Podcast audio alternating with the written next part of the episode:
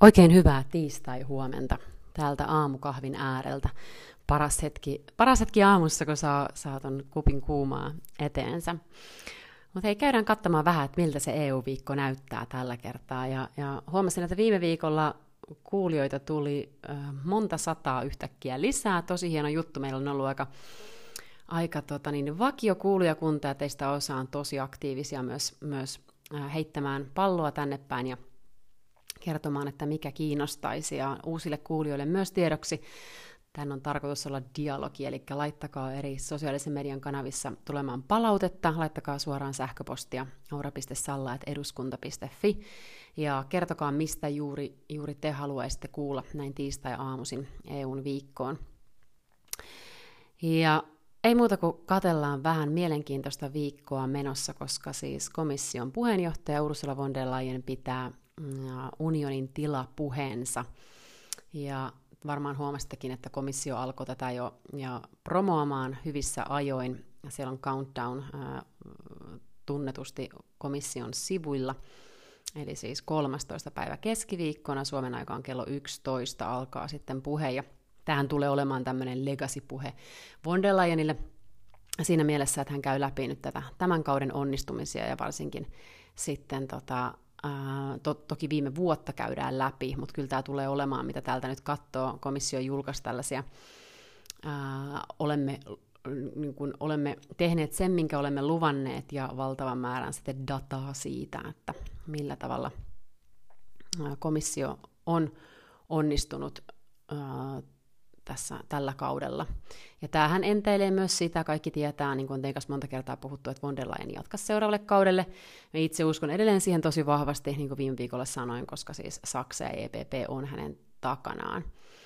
Mutta komissio niin selvästi nyt haluaa alleviivata sitä, että miten, miten Ukraina on tuettu valtavasti, mutta se ei riitä. Tukea pitää jatkaa, se on ihan selvää, mistä kaikki on siitä täysin samaa mieltä, ja sitä, että miten puolustuspolitiikkaa on kehitetty erityisesti viime vuotena ja otettu huomioon tätä puolustusteollisuuden tilannetta, mihin tällä hetkellä Eurooppa satsaa enemmän kuin oikeastaan kostaa, jo enemmän kuin koskaan aikaisemmin. Ja sitten myös tätä sosiaalipuolta. Komissio on laittanut paljon rahaa vaikkapa koulujen uudistamiseen Ukrainassa, humanitaariseen apuun kaiken kaikkiaan, niin komissio näkee haluaa erotella myös sitten näitä kohteita, mihin tätä on mennyt. Ja uskon, että tämä on myös sen takia, että halutaan kansalaisille viestittää sitä, että, että komissio toimii myös tällaisessa humanitaarisen kriisin, til, kriisin tilanteessa nopeasti ja, ja pystyy saamaan sitä apua perille. No sitten totta kai Green Deal, vihreä siirtymä on ollut iso ja teollisuutta, uusia innovaatioita on tuettu merkittävästi siirtymään fossiilista polttoaineista ylipäätään pois. Ja äh, mä itse asiassa puhumassa tuossa keskiviikkona yhdessä tilaisuudessa tästä Euroopan siruasetuksesta. Se on semmoinen, mihin, mihin, mikä, mikä on edennyt hyvinkin nopeasti lainsäädännössä, samoin kuin tuo digitaalista markkinaa ja digitaalisia palveluja koskevat lainsäädännöt, niistä on teidän kanssa puhuttu, puhuttukin aikaisemmin. Ja sitten sisämarkkinat. Me väitän, että ensi vuosi tulee olemaan, tai ensi kausi tulee olemaan toiveeni mukaisesti tämmöinen sisämarkkina noin keskittyvä, mm, kun monet yritykset kaipaa sitä, että tämä oikeasti alkaisi tämä homma pikkuhiljaa toimimaan niin, että se pystyy toimimaan kaikilla niillä 27 jäsenmaan markkinoilla saman tien, ja tähän se ei ole, ja tämä on mennyt väärään suuntaan. Me ollaan tehty myös niin kuin, regulaatiota, mikä mikä ää, niin kuin ei avaa markkinaa, vaan, vaan rajoittaa sitä entisestään, kuten vaikka nyt tuossa digipuolella, mikä on mun mielestä ihan järjen köyhyyttä, että EU tällä tavalla ampuu itteensä nilkkaan, ja tästä pitää olla huolissaan, ja tästähän pitää kiinnittää huomiota. Mutta tämä vuosi on ollut tietysti tämä, että ollaan juhlittu 30-vuotista sisämarkkinaa, ja sen takia sitten näitä numeroita komissio haluaa droppailla, mutta siitäkin huolimatta niin sanoisin, että meillä on kyllä aikamoinen pelin katsomisen paikka vielä siinä, että että meillä ei ole hirveätä hinkua ylisäädellä, vaan sitten vapauttaa tätä markkinaa. Pieni, pieni kahvihörppö, niin jatketaan eteenpäin. No sitten äh, 2023 on ollut tämmöinen eurooppalaisten taitojen vuosi. Ja tämä on nimenomaan kohdennettu siihen, että meillä ei, ei avoimet työpaikat ja sitten ihmisten äh, osaaminen kohtaa tällä hetkellä Mä annan tätä Eures-portaalia teille mainostan. Tästä ei ole mikään maksettu mainos, mutta käykää oikeasti katsomassa Eures, Eures-portaalista, kuinka monta työpaikkaa EU-ssa tälläkin hetkellä on auki. Ja teiltä tulee aina viestiä, että no minkä takia tätä ei markkinoida ja näin edespäin. Kyllä sitä markkinoidaan. Ja mun mielestä työvoima, työvoimatoimistot Suomessakin vois vielä vahvemmin markkinoida sitä, että, että me voidaan lähteä töihin siis mihin tahansa EU-jäsenmaahan. Se on oikeasti todella helppoa meille, meille suomalaisille ja EU-sisällä, EU-passin omaaville. Ja se, että se kielitaito on sillä tasolla, että se pystyy tekemään sen niin perusduunia, niin äh, monessa maassa se riittää englanniksi ja siitä sitten eteenpäin. Eli kehotan kyllä katsomaan aina sieltä Eurosportaalista, että joskus siellä löytyisi myös sitten itselleen sopivia töitä. Ja sitten totta kai tuo kestävä kehitys, kiertotalous on semmoisia asioita, missä EU on menty eteenpäin, ja se on oikeasti ollut tosi iso asia mun mielestä. Ihan semmoisia konkreettisia asioita, niin kuin olette huomannut, että meillä ei enää niitä muovipillejä ole, ja mikromuoveja ää, ei enää, ei enää tuputeta jokaisessa kaupassa Suomessakaan, eikä Pelkiässäkaan enää ollut mistä, mistä itse tuun vastikään. Eli kyllä se on tehnyt isoja muutoksia siihen, että miten me kulutetaan, ja se näkyy meidän niin kuin arkipäivässä, mutta kyllä se suurempi muutos on ollut siinä, että meillä oikeasti teollisuus katsoo niitä prosesseja, minkälaista raakamateriaalia käyttää, ja miten ne pystytään pitämään kierrossa, eikä niistä tule jätettä, miten suunnitellaan niin, että ne oikeasti ne tuotteet kestää, niin se on ollut semmoinen mindset, semmoinen iso ajattelumallin muutos, semmoista komissio ihan aiheellisesti niin kuin, uh, highlighttaa tätä tämän vuoden puheessaan. On sitten Siile, Uusi-Seelanti, uusia kauppasopimuksia. Meillä on talouskumppanuus Kenian kanssa, ja sitten noista on päässyt eteenpäin jonkun verran noista Australia, Meksiko, Mercosur kauppasopimuksissa. Kauppapolitiikka on yksi asia, mihin me toivon, että komissio seuraavalla kaudella pistää vielä enemmän paukkuja. Ja on se sitten Afrikka tai on se sitten toi Merkosuurin alue, niin, niin kauppasopimuksilla pystytään myös tekemään paljon ympäristön luonnon hyväksi. Pystytään oikeasti puskemaan eteenpäin niitä tavoitetasoja, mitä meillä on ilmastopolitiikassa, niin, niin myös muille mantereille, ja se on erinomainen keino vaikuttaa. Ja, ja niin kuin aina sanon, niin kyllä tuo Afrikan, Afrikan tilanne olisi huomattavasti parempi, jos me sieltä maataloustuotteita tänne Eurooppaan vapaammin saataisiin ostettua korruption kit- kitkentää, tasa-arvoa, sitten kyberturvallisuutta, terveyspolitiikkaa. Näitä tulee varmasti von der Leyenin puheessa tulemaan esiin. Ja sitten iso, iso asia on totta kai tuo maahanmuutto. Jos et ole kuunnellut aikaisemmin, niin meillä on useampikin podcasti. Löytyy tuolta jaksoja tuosta maahanmuuttopolitiikasta. Ja se on semmoinen, mikä tulee aivan varmasti nousemaan taas jälleen enemmän tapetille. Haaste on jatkuvasti siellä, ja meidän pitää muistaa, että tämä tilanne ei missään nimessä ole tuu olemaan oikeastaan koskaan ohi, niin kauan kuin muuttoliikettä tapahtuu, mutta se, että se olisi jollain tavalla turvallista, järkevää, hallittua, niin se on tietenkin se EUn tavoite, ja mun mielestä siihen ei tällä hetkellä kylläkään, kylläkään vielä päästä. Mutta von der Leyenin niin isot teemat tuosta, että Ukrainan sota, numero yksi asia tällä hetkellä, koko Euroopan turvallisuus, laajemman eurooppalaisen tämmöisen resilienssin rakentaminen, iso teema varmasti, veikkaan. Veikkaan. Ja sitten on uh, investoinnit, totta kai siellä sitten vihreä digi tulee olemaan ne, mitä hän, hän tulee droppailemaan paljon. Ja sitten se, että hän varmasti puhuu tällaisista uh, niin demokratiasta, arvoista, oikeudenmukaisuudesta. Nämä on varmaan sellaisia tematiikkoja, mitkä tulee nousemaan esiin, koska ne on ollut hänelle henkilökohtaisesti myös tärkeitä. Ja ne on myös sellaisia, mitkä niin kuin yhdistää. Hänen pitää löytää tässä puheessa teemoja, mitkä yhdistää niin sitä äh, vihreitä, vihreitä, puolueita, vihreitä puolueita, keskustapuoluetta, konservatiiveja, kristilliskonservatiiveja, ja se ei ole helppoa. Se on todella haastavaa, ja sen takia siellä tulee olemaan jälleen kerran kattaus, laaja kattaus kaikille kaikkea. Ja se on ehkä von der Leyenin kohdalla voidaan nähdä niin, että hän ei ollut yksikään tämmöinen kärkiehdokas, ja hän oli tämmöinen niin sanottu villitylsä kortti varmasti, mikä heitettiin kehiin, ja siihen nähdään, niin mun mielestä hän on pärjännyt erittäin hyvin. Ja semmoista politiikan tekijää ei ole, kuka ei kritiikkiä saisi, mutta kyllä minä näkisin, että se kritiikki, mitä häntä kohtaan on ollut, niin on ollut kyllä todella maltillista ja näkisin, että ihan hyvät mahdollisuudet hänellä on jatkaa toiselle, toiselle kaudelle. No, tänään katselen, että mitä sieltä sitten nousee. Tämä on siis täysistuntoviikko, eli komissaarit ja, ja parlamentti on, on Strasbourgissa tällä viikolla.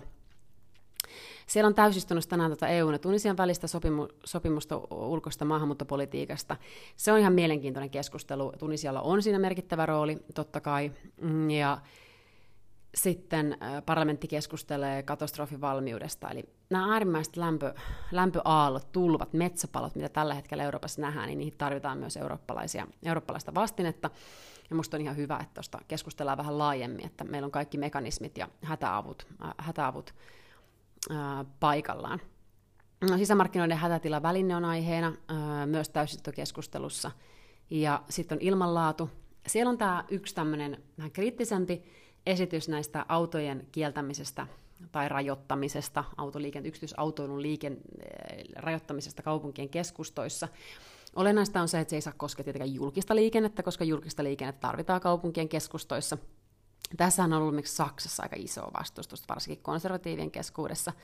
No, tunnette muuta sen verran, että mä oon tämmöinen, äh, varmasti joku sanoo city-liberaali, me en kaipaa yksityisautoja niinkään kaupungin keskustoihin.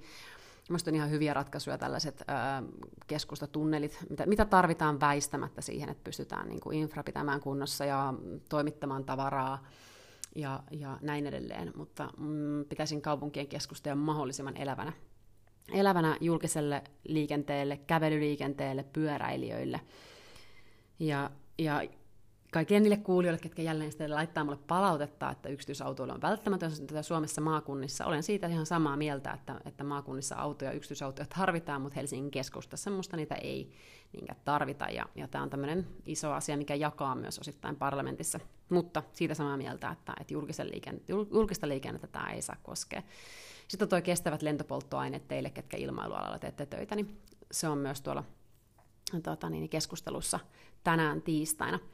Ja sitten uusi komissaari saadaan mahdollisesti Bulgaariasta, Ivanova. Ää, tänään äänestetään. Uskoisin, että se on ihan läpihuutojuttu ja meillä uusi bulgaarialainen komissaari sitten tulee olemaan. Ja komissiolta on tulossa ulos toi pien, pienyritysten tilannetta helpottava paketti. Ja sitten siellä on lakiehdotuksia sisältyy mak- maksuviivästyksistä ja, ja tuloverotuksesta. Eli semmoinen on komission agenda tänään. No, keskiviikkona tosiaan sitten katseet kääntyy von der Leyeniin. Sitähän voi hei seurata suorana, siellä on myös suomalainen käännös, katsokaa ehdottomasti. Kello 11 Suomen aikaa, Strasbourgin aikaan kello 10 on siis komission puheenjohtajan puhe. Ja sen jälkeen on sitten valko opposition, oppositiojohtajan äh, Tsihan Uskajan puhe myös parlamentissa. Siellä on hei myös toi susien ja muiden suurpetoeläinten suojelutason tarkistaminen aiheena ympäristö- ja maatalousvaliokunnassa. Ja sitten siellä on tuo puitteet kriittisten raaka-aineiden turvallisen ja kestävän toimituksen varmistamiseksi. Ja sitten äänestyksiä tuosta parlamentin uudesta kokoonpanosta. Tärkeä asia myös meille suomalaisille, kuinka monta meppiä me saadaan. Ja sitten Jenkkien kanssa toi tieteellisen ja teknologiayhteistyösopimuksen jatkaminen.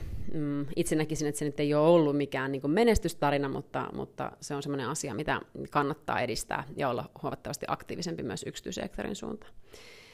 Noista kriittisistä raaka-aineista teiltä tuli Twitterissäkin hyvää palautetta. Ja mitä ainakin ymmärsin nyt niin suuren valiokunnan jäsenen hatun päähän, kun laitan meidän U-kirjelmästä, niin, niin siis Suomihan voi hakea siihen poikkeuksia. Suomella on veto-oikeus tuossa paketissa, mikä unohtui myös siitä Helena Petäjistön kolumnista. Eli siitä ei kannata nyt olla vielä ihan liian huolissaan. Se on erittäin tärkeää, että raaka-aineiden saatavuus turvataan, mutta sitten on totta kai todella tärkeää ottaa sinne kestävä kehitys ja luontoarvot huomioon. Ja se kansallinen etu silloin, kun se sitä vaatii, ja poikkeukset. Ja huomautan tässä kohtaa tosiaan, että Suomella on siihen mahdollisuus hakea poikkeuksia.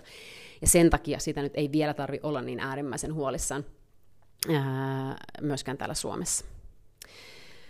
No torstailta ei nyt oikein ollut mitään, mitä nostaisin erityisesti esiin, mitkä olisi oikeasti toimivallan puitteissa, mutta perjantaina alkaa sitten euroryhmän, euroryhmän kokous, ja siellä on ehkä nyt sitten mahdollinen päätös jo tuosta investointipankin pääjohtajasta. Onko se komissaari Vestager vai Nadia Calvino Espanjasta, ja nämä kaksi vahvaa eurooppalaista naista sinne siis johtoon, johtoon havittelevat. Veikkaan, että saksalaista miestä sinne ei valita. Ja sehän sitten laittaa tätä kokoonpanoa myös parlamentin, pä- eh, komission päässä uusiksi. Sitten siellä on aiheena finanssi- ja rahapolitiikkaa, strategista autonomiaa, taloudellista turvallisuutta ja, ja EU-noiden julkisten hyödykkeiden tarjoamista euroryhmässä. Eli ihan kattava, kattava paketti, ja siellähän meitä sitten edustaa valtiovarainministeri. Ja meillä aina sitten suuressa valiokunnassa, niin kuin tiedätte, niin kuullaan ministerit ennen kuin ne lähtee näihin, näihin kokouksiin, ja kun he sieltä palaavat myös. Eli, eli Suomessa parlamentarismi toimii, ja, ja valiokunta pidetään erittäin hyvin kartalla. Mä ajattelin, että minä nostan tähän, kun teiltä on tullut hyviä kysymyksiä tuosta laajentumisesta, tästähän voisi puhua pitkäänkin, mutta mä ajattelen, että se on semmoinen tematiikka, mitä me uskon, että von der Leyen tuossa mahdollisesti nostaa myös esiin. Ja silloin kun tuo itälaajentuminen oli 2004, kun sieltä tuli Tsekit, Sloveniat, Slovakiat, jne, jne, Puolat jäseneksi, niin on paljon puhuttu siitä, että unioni, unioni heilahti äh, semmoiseen suuntaan, että kaikki jäsenmaat ei niitä kaikkia äh, kriteerejä ihan täysin, täysin sitten täyttänyt. Samoin Bulgaria, Romania 2007 ja Kroatia 2013 on ollut haasteita kieltämättä. Ja sen takia mä, en halua, mä niin kuin, haluan olla sopivan realisti tämän, tämän Ukrainan jäsenyysneuvottelujen kanssa, koska me en tykkää siitä, että, että me elätellään sellaisia mielikuvia, että Ukraina pääsisi esimerkiksi EUn jäseneksi noin vaan, koska se ei tule käymään niin vaikka me kaikki ymmärretään ne syyt, minkä takia äh, Ukraina pitäisi olla jäsen, niin osa eurooppalaista arvoyhteisöä, me kaikki halutaan tukea Ukrainaa, mutta sitten meidän pitää, ja sitten se, että me annetaan Venäjälle selkeä signaali, että Ukraina on osa länttä.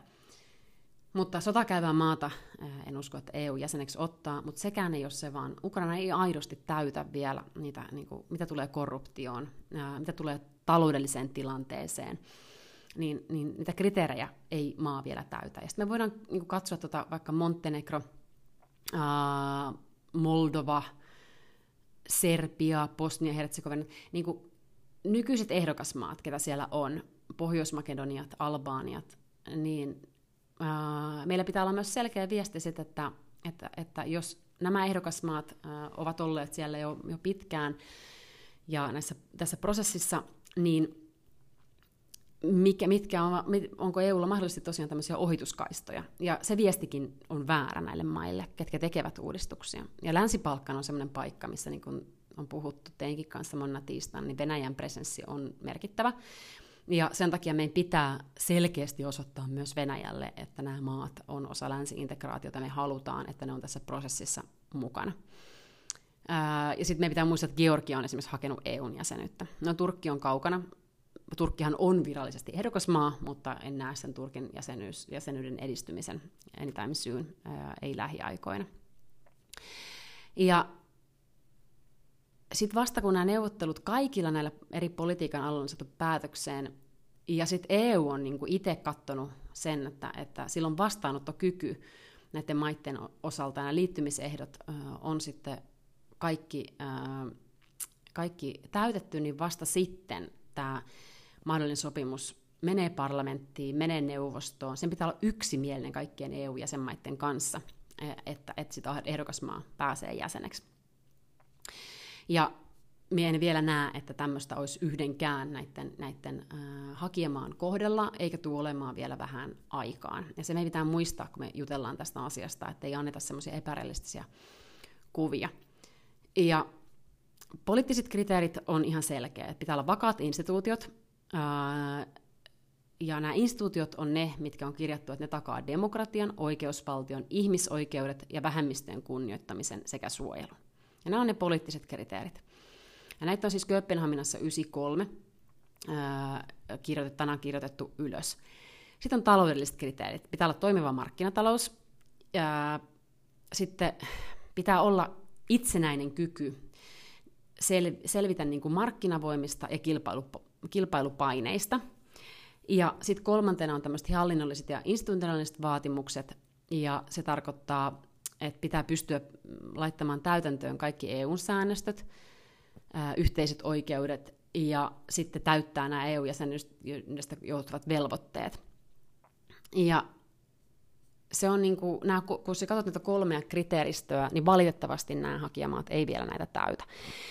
Ja silloin kun esimerkiksi Baltian maat haki jäsenyyttä, niin, niin muistan monen Baltin kanssa jutelleni siitä, että se oli oikeasti todella rankka prosessi. Sieltä tulee komissiosta virkamiehiä, käytännössä käymään läpi niitä kaikki mahdolliset paperit, jos laitetaan näin niin kuin mustavalkoiselle, mitä, mitä, siinä, mitä näihin kriteeristöihin liittyy, ne käydään tosi tarkkaan läpi. Ja sitten jos katsotaan niin unionin historiaa ja katsotaan niin viimeistä niin vaikka eurokriisiä, missä tilanteessa maat oli, kun näitä ei sitten oltu niin kuin, mm, pidetty ajantasalla näitä, näitä kriteereissä pysytään, koska sittenhän jäsenmaat itse tuottaa myös tätä, tätä niin kuin tietoa komissiolle, tai siinä vaiheessa miekoin ainakin itse, että se tarkastus ei ollut sillä tasolla, kun se voisi voinut olla, ja seuranta komission tasolta, sitähän on sitten kyllä kiristetty eurokriisin jälkeen, mutta se, että niin kuin vaikka Kreikka pystyy käytännössä suoraan valehtelemaan omia taloustietojaan, niin näistäkin on opittu siinä, että mihin, minkälaiseen tilanteeseen tällaiset niin kuin talouspoliittiset tai poliittiset tilanteet jäsenmaissa voi ajaa, voi ajaa unionia. Ja nämä kriisit on sellaisia, mitä halutaan välttää sillä, että tämmöiset jäsenneuvotteluprosessit on niin, äh, niinkin kirjat kuin ne tällä hetkellä on. Mutta tämä on varmaan sellainen yksi asia, mikä nousee mahdollisesti puheessa myös esiin. Ja jatketaan tätä keskustelua myös tein kanssa, koska EUn tulevaisuus ja integraation tulevaisuus on riippuvainen totta kai sen jäsenmaista ja siitä, että miten me nähdään, että onko laajentuminen mahdollista, mahdollista ää, EUssa vaikkapa tulevana vuosikymmenen. Mielellään kuulisin myös teidän näkemyksiä tästä. Mutta hei, lähdetään kohti tätä viikkoa. Katsotaan yhdessä puhe keskiviikkona, käydään sitä läpi ensi viikon tiistaina taas teidän kanssa vähän tarkemmin. Ja laittakaa mulle tulemaan mm, teille mieluisia aiheita, mistä haluaisitte kuulla. Tämä on Hyvää huomenta Bryssel, oikein mukavaa viikkoa. Moikka moi!